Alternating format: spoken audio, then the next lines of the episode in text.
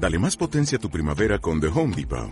Obtén una potencia similar a la de la gasolina para podar, recortar y soplar con el sistema OnePlus de 18 voltios de Ryobi desde solo 89 dólares. Potencia para podar un tercio de un acre con una carga.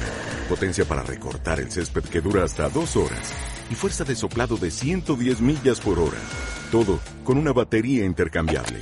Llévate el sistema inalámbrico OnePlus de 18 voltios de Ryobi. Solo en The Home Depot. Haces más. Logras más. Bienvenidos a Primavera en Bagdad, el podcast de los domingos por la tarde en PCK. Eh, hoy es... no estoy muy seguro de qué día es hoy.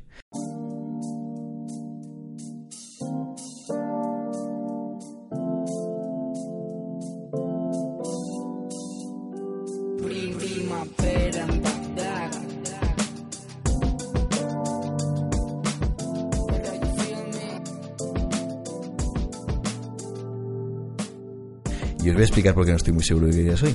Porque hoy traemos al programa, de nuevo, la sección que tantos programas nos dio y que tantos capítulos nos dio la semana, la eh, temporada pasada, que es Ropa Vieja.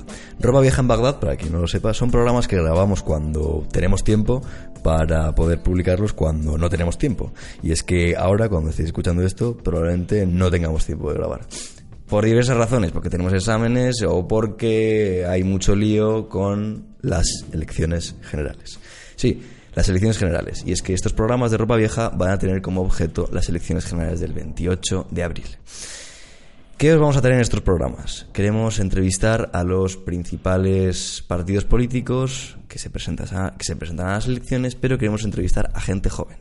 Queremos entrevistar a gente joven que forma parte de estos partidos políticos y que llevan un poco el rumbo, pues eso, una- el rumbo joven, el rumbo de una nueva mirada de estos nuevos partidos y que en el fondo no dejan de ser eh, la única esperanza viable para la gente, para los estudiantes y para la gente joven como nosotros en la política y en la democracia representativa.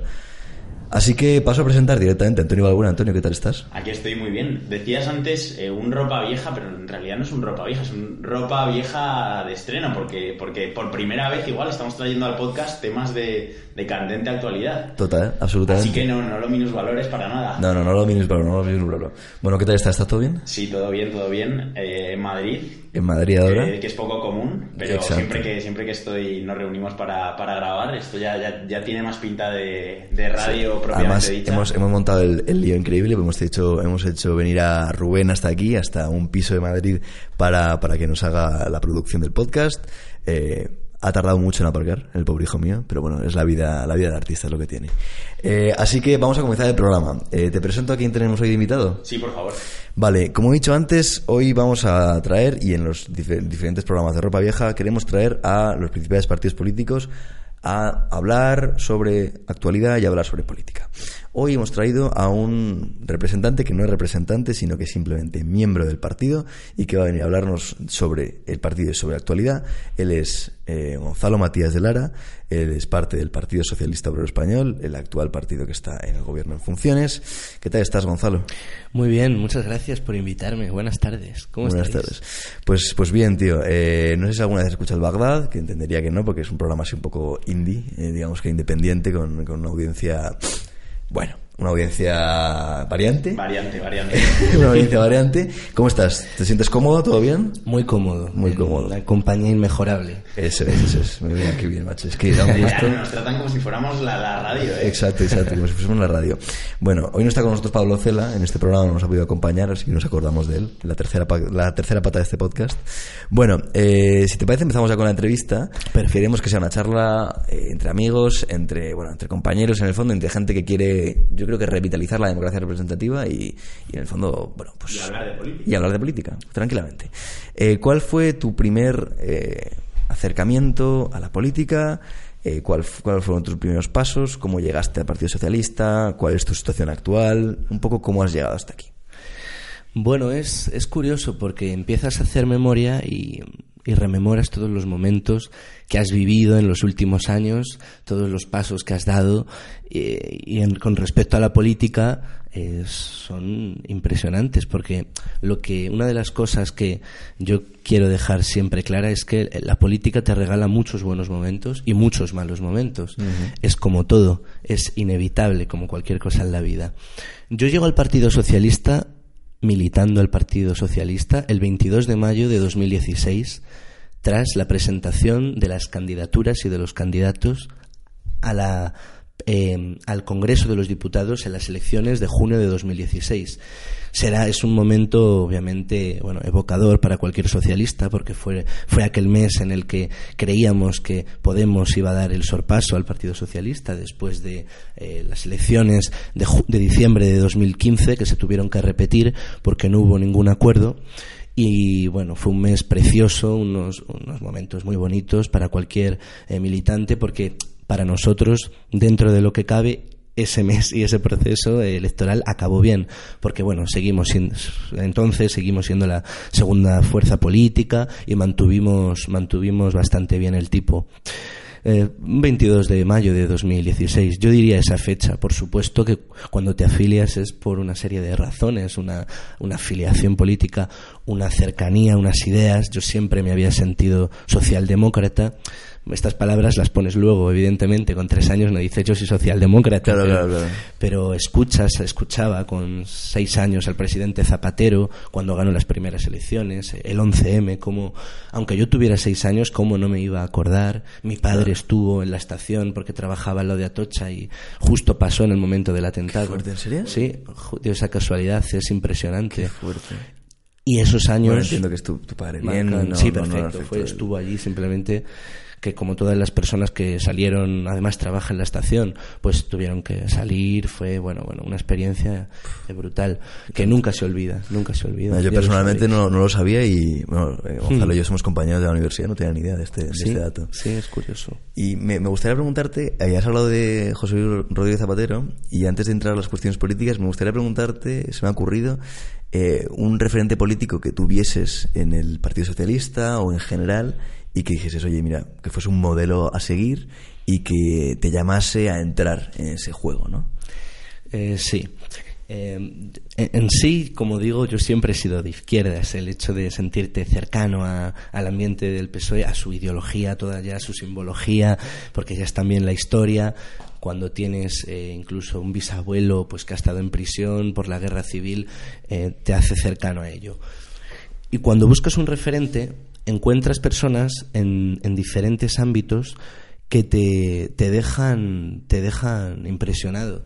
Nunca, claro, recuerdes a quien recuerdes, recordar a Pedro Cerolo, por ejemplo, que en Descanse en Paz, que es un símbolo para todos los socialistas, pues es bastante eh, emotivo, porque fue una de las personas que luchó ya por los derechos del colectivo LGTB así como por eh, los derechos de las personas migrantes, siempre preocupado por incluir en la sociedad a, las personas que la sociedad relegaba y dejaba fuera, desde la inclusividad, porque el, Partido Socialista, desde el punto de vista de los que lo formamos y yo creo que es una cosa bastante consensuada en la sociedad, es un partido muy inclusivo que pretende incluir en la sociedad a todos. Es la famosa frase de Pedro Cerolo de eh, ustedes no dejan que yo quepa, es algo así, como que ustedes no dejan que yo quepa en su modelo, pero ustedes sí caben en el mío. Es uno de los referentes para cualquiera. Personalmente, también podría decir que Ángel Gabilondo, eh, al que tengo la suerte de mm, conocer y es nuestro candidato a la presidencia de la Comunidad de Madrid, pues es otro referente indiscutible para cualquier socialista.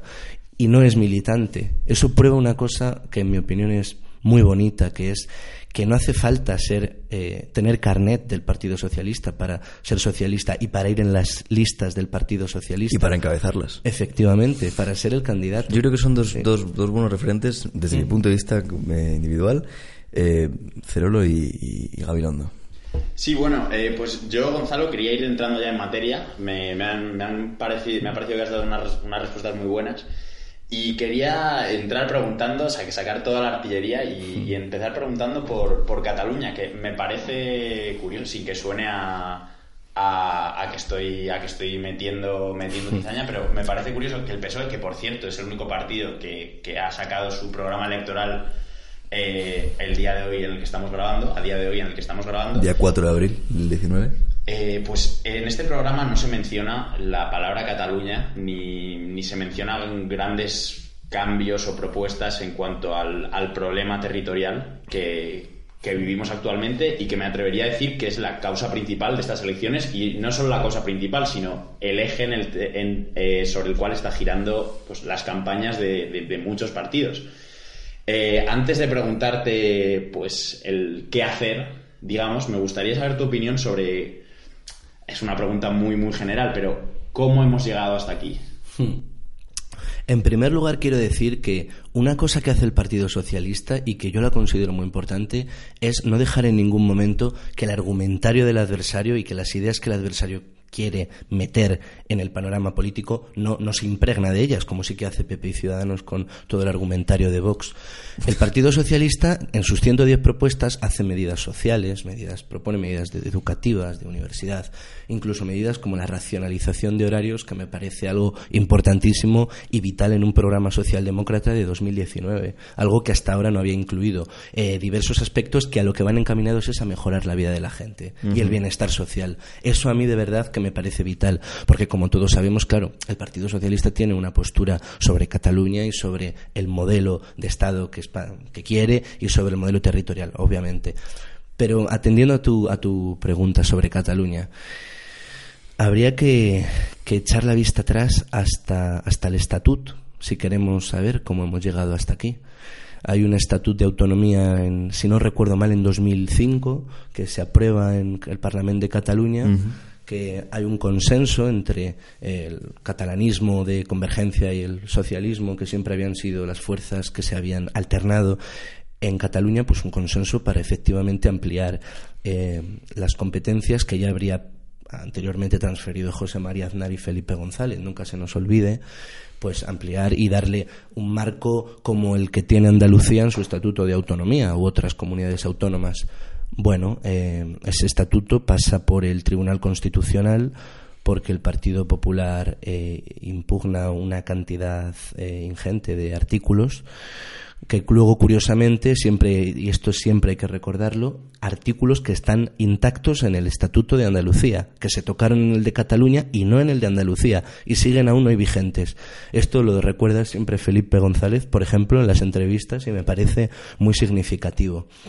Eh, el Partido Popular tras esa impugnación del Estatut puso mesas por toda España contra el Estatut de Cataluña pidiendo que la gente firmase contra ese estatut. Eso se llama confrontar territorialmente. Yo ahí veo gran parte de la raíz de este problema. O sea que ves, ves en el PP el principal digamos que canalizador de todo este problema que sin su acción no hubiese nacido, digamos. Eh, creo que esto es cosa de dos, no es solo cosa del PP pero le veo efectivamente como parte de este problema, parte muy importante que algún día en la sociedad española así lo recordará y así lo tendrá en cuenta.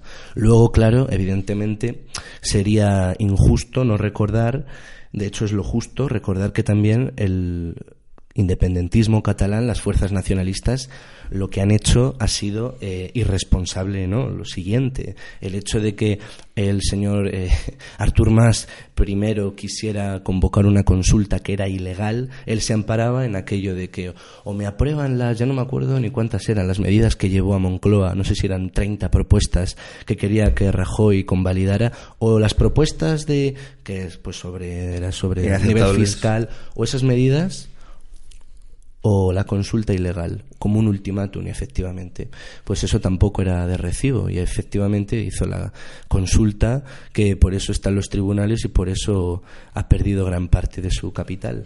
Sí eh, una pregunta derivada de esta y ya, ya vamos con un poco las soluciones al tema pero uh, mencionabas la figura de Zapatero también al principio.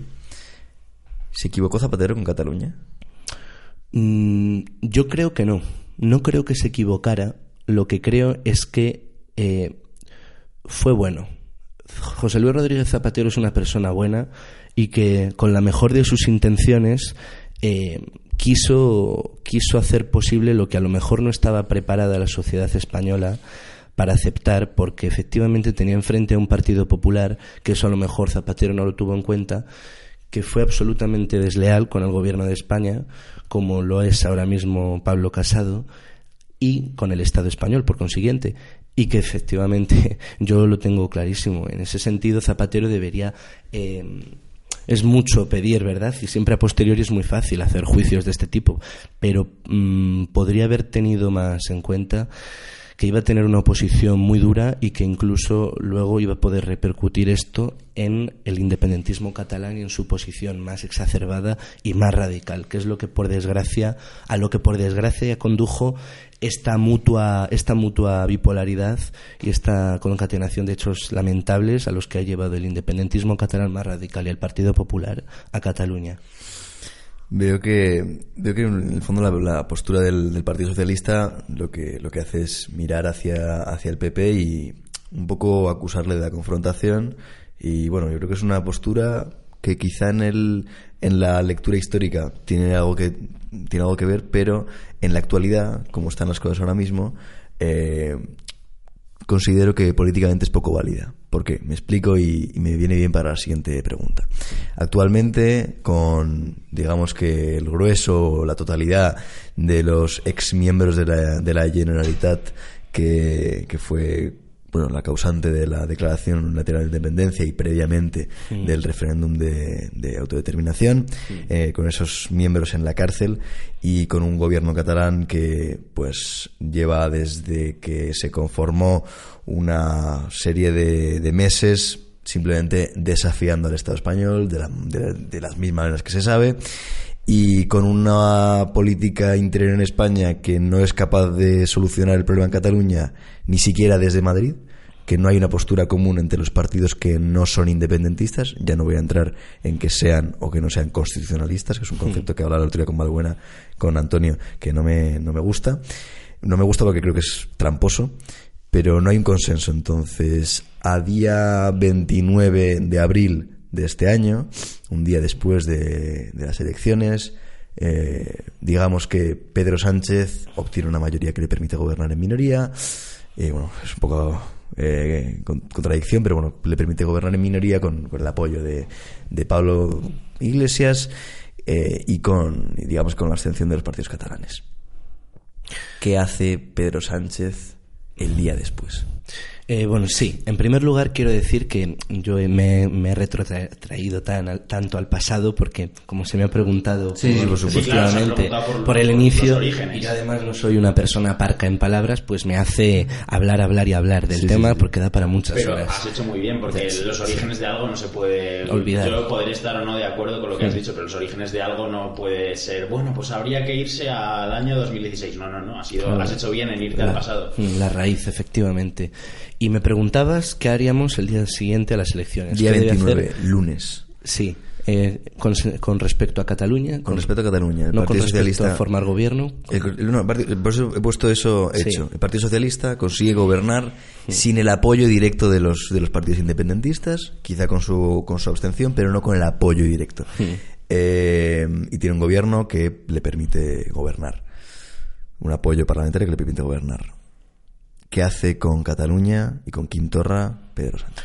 Sí, yo creo que Pedro Sánchez debe hacer exactamente lo mismo que haría si tuviera que depender directamente de ellos. Y de hecho que creo que es su posición, la de, eh, como dice Josep Borrell, eh, desinflamar el problema. Está el problema seguir en esa posición, en la de no contribuir a la crispación de la sociedad catalana ni de la sociedad española, como hace la muy desleal oposición del Reino de España, liderada por el Partido Popular y por Ciudadanos, por supuesto, y veremos qué ocurre, veremos qué ocurre.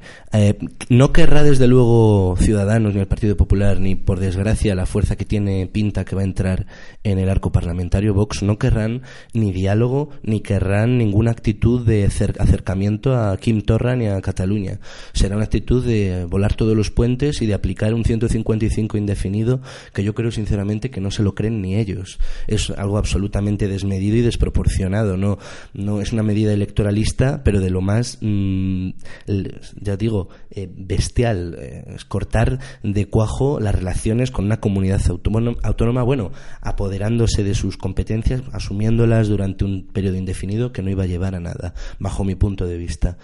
Ese es uno de los motivos por los que creo que es un peligro votar a cualquiera de estas tres fuerzas políticas en las próximas elecciones va a seguir Pedro Sánchez por el mismo camino y su gobierno, Carmen Calvo, Josep Borrell, eh, Merichel Batet, eh, están desde diferentes esferas y desde diferentes ámbitos encaminados a destensionar, a desinflamar y a poner una propuesta encima de la mesa que lo va a hacer el gobierno, lo va a hacer cuando gobierne, si gobierna, que va a gobernar, para que efectivamente podamos tener un marco de relaciones mejor que el actual. Y bueno, mm, quiero añadir muy rápidamente que hoy se ha aprobado en el Parlamento de Cataluña una propuesta del Partido Socialista de Cataluña con el apoyo de Encomú Podem, del Partido Popular y de eh, Ciudadanos para que Kim Torra convoque elecciones o se someta a una moción de confianza. Probablemente no veamos dentro de mucho eh, veamos dentro de muy poco elecciones en Cataluña, porque la situación de inestabilidad que se dice que hay en España también la hay en Cataluña. Y al hilo de esto, y ya para concluir con Cataluña, en la pregunta anterior Álvaro, Álvaro ha puesto como alejado de la pregunta el hecho de que, de que Pedro Sánchez y el Partido Socialista tuviera que depender de, de partidos como Esquerra Republicana o el PDCAT. Ahora yo te pregunto, ¿hasta qué punto crees que estos dos partidos, que ha quedado patente durante el último año y medio, dos años, que tienen como objetivo último, y no solo como objetivo, sino que muchas veces han, afirmado que, que, está ya roto todo, que ya son, son república, ¿no?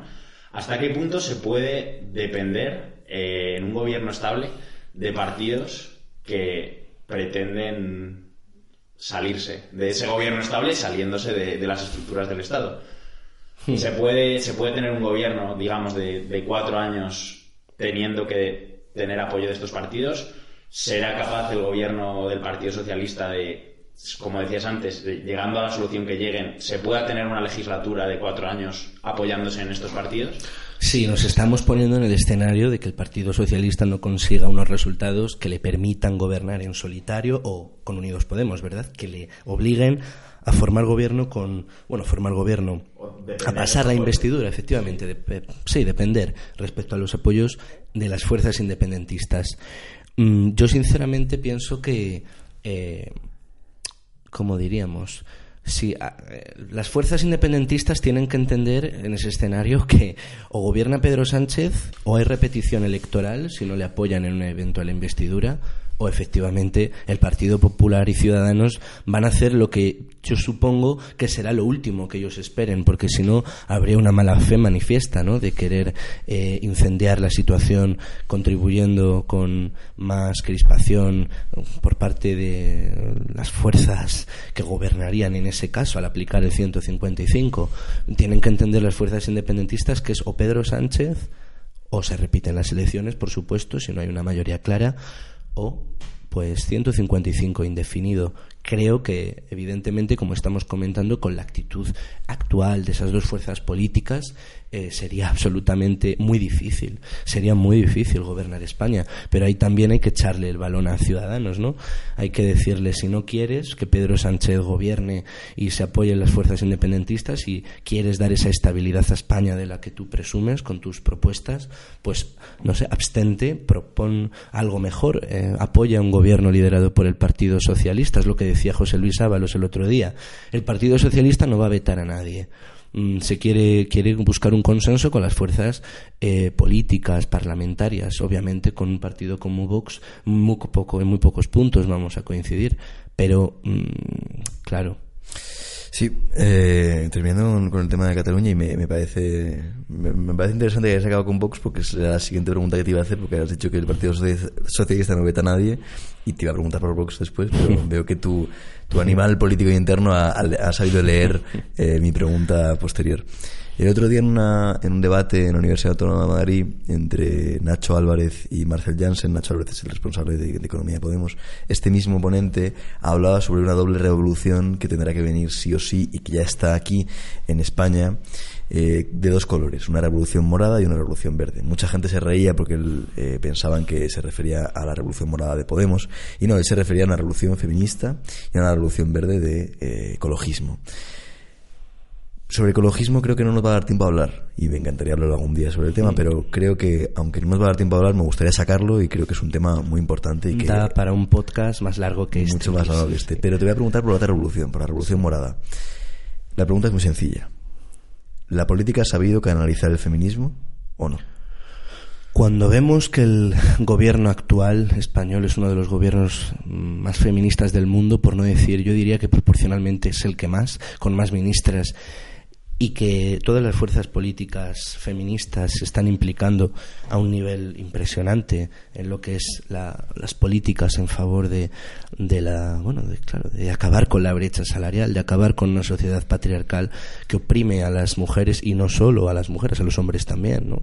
cuando un hombre por ejemplo no puede mm, vestir de rosa porque piensa que se van a reír de él ese es un ejemplo de que vivimos en una sociedad patriarcal que afecta a todos Mm, es, es de valorar cómo, cómo este gobierno, por ejemplo, es una opinión, creo que ha sabido muy bien canalizar este mensaje y el Partido Socialista en concreto, cuando a través de medidas como la reducción del IVA en los productos de higiene femenina, desde ese tipo de medidas a medidas como pues eh, impulsar de una forma eh, u otra a través de, eh, bueno de las de las leyes que ha promovido en favor de la igualdad de género eh, la igualdad salarial entre hombres y mujeres eh, es eh, creo que es de valorar así como también tenemos que tener en cuenta cómo las otras fuerzas políticas sorprendentemente no toman no toman el mando de, de la situación y no eh, no adoptan políticas, bueno, no adoptan políticas, no pueden hacerlo porque no gobiernan,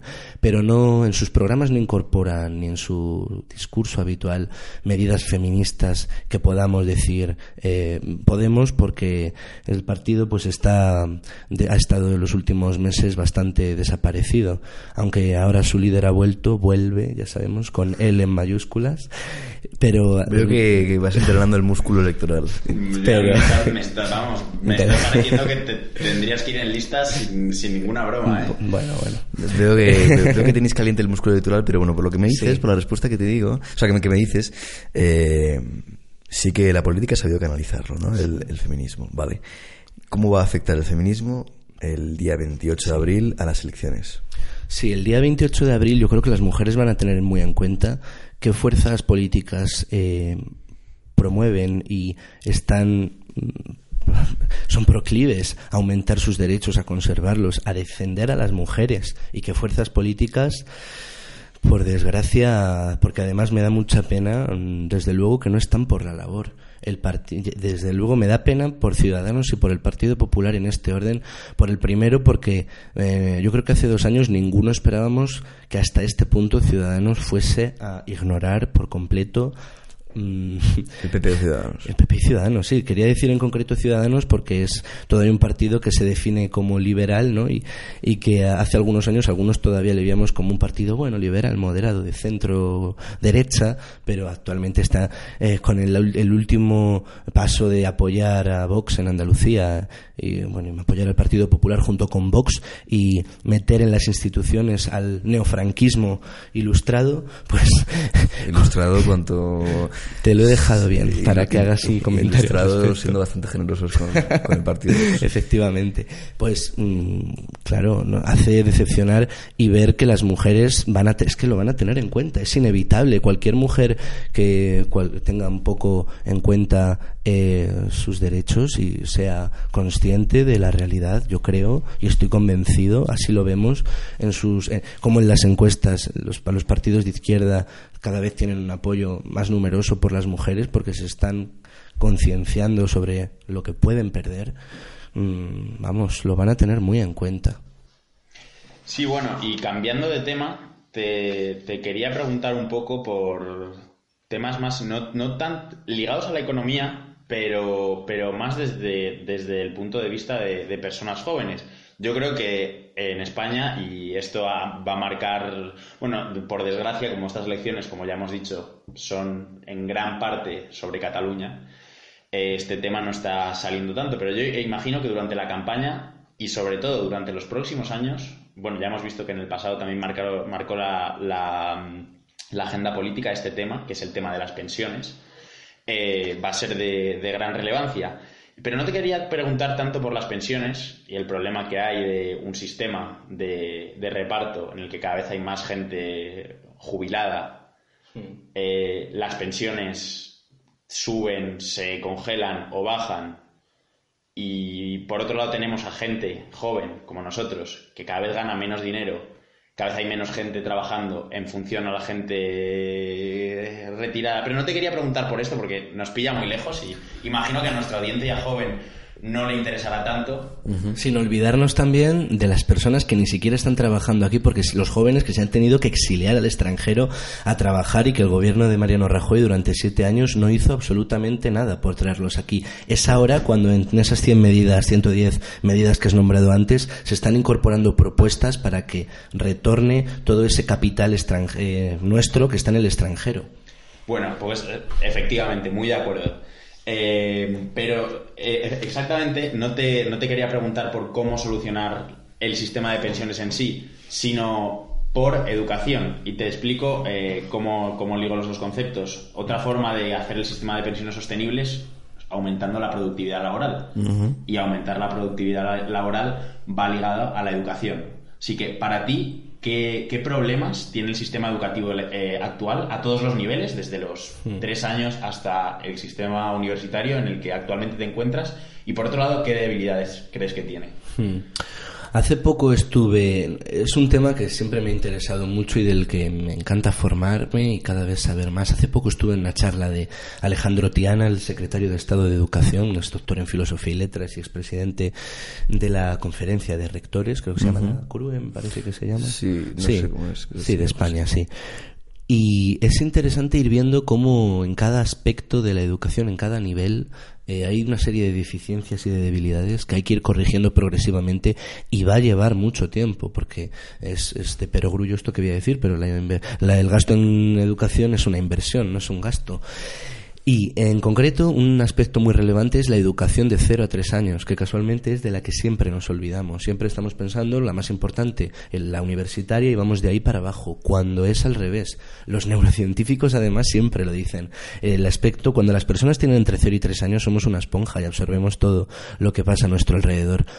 Por eso también hay que destacar que este gobierno haya, jo, me vais a decir que soy un pesado diciendo no, no, que para, este gobierno, pero si no hubiese traído, hubiese traído, sí, pero hubiese traído otro. Efectivamente, el Partido Socialista eh, propone la universalización de la educación de 0 a 3 años, algo que en España va a ser revolucionario porque no debe nadie pagar, en mi opinión, hasta los 18 años como mínimo por eh, tener que pagar, no tener acceso a una educación gratuita en cualquier eh, eh, pública y de calidad. No puede alguien eh, estar en esa situación. Por eso es súper importante universalizarla de 0 a 3 años. Es una medida socialdemócrata que ya digo, es que en 2019 es muy importante. Luego pasando por la primaria y por la secundaria.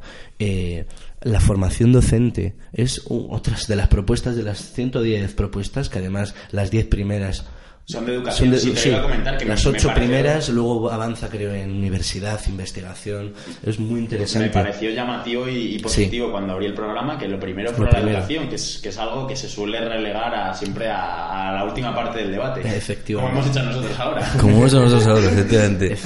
No sé si, si que se hayas terminado. no, eh, no, pero también quiero destacar eh, las becas como este gobierno tenía por aquí tenía por aquí las cifras porque lo vi hace poco y no me lo esperaba el plan de becas de el Estado que aunque no fuese una cantidad muy significativa pues sí que es bastante relevante que en más de 200 millones de euros el Estado los haya eh, sumado a las becas ya que tenemos en España.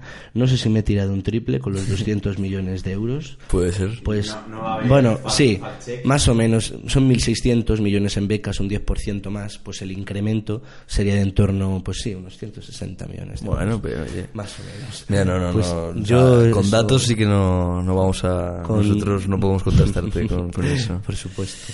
Eh, y además en una semana marcada por las por las fake news eh, en, en la asociación de la que somos parte los dos, pues, pues sería... bueno, Eso da para otro podcast y también. el de, el de este domingo que vamos a publicar, algo diré. Pero bueno, ya esto habrá pasado, es decir, cuando, cuando escuchéis esto. Mira, hemos estado hablando de, de Cataluña, hemos hablado de política interior, hemos, hemos hablado sobre conflictos territoriales y hemos hablado sobre economía, pensiones, trabajo, educación. Y vamos a terminar ya la entrevista. Ha sido un placer tenerte, tenerte con nosotros. Y, pero para terminar me gustaría preguntarte una cosa fundamentalmente. Eh, preguntarte o pedirte antes de, un pronóstico electoral.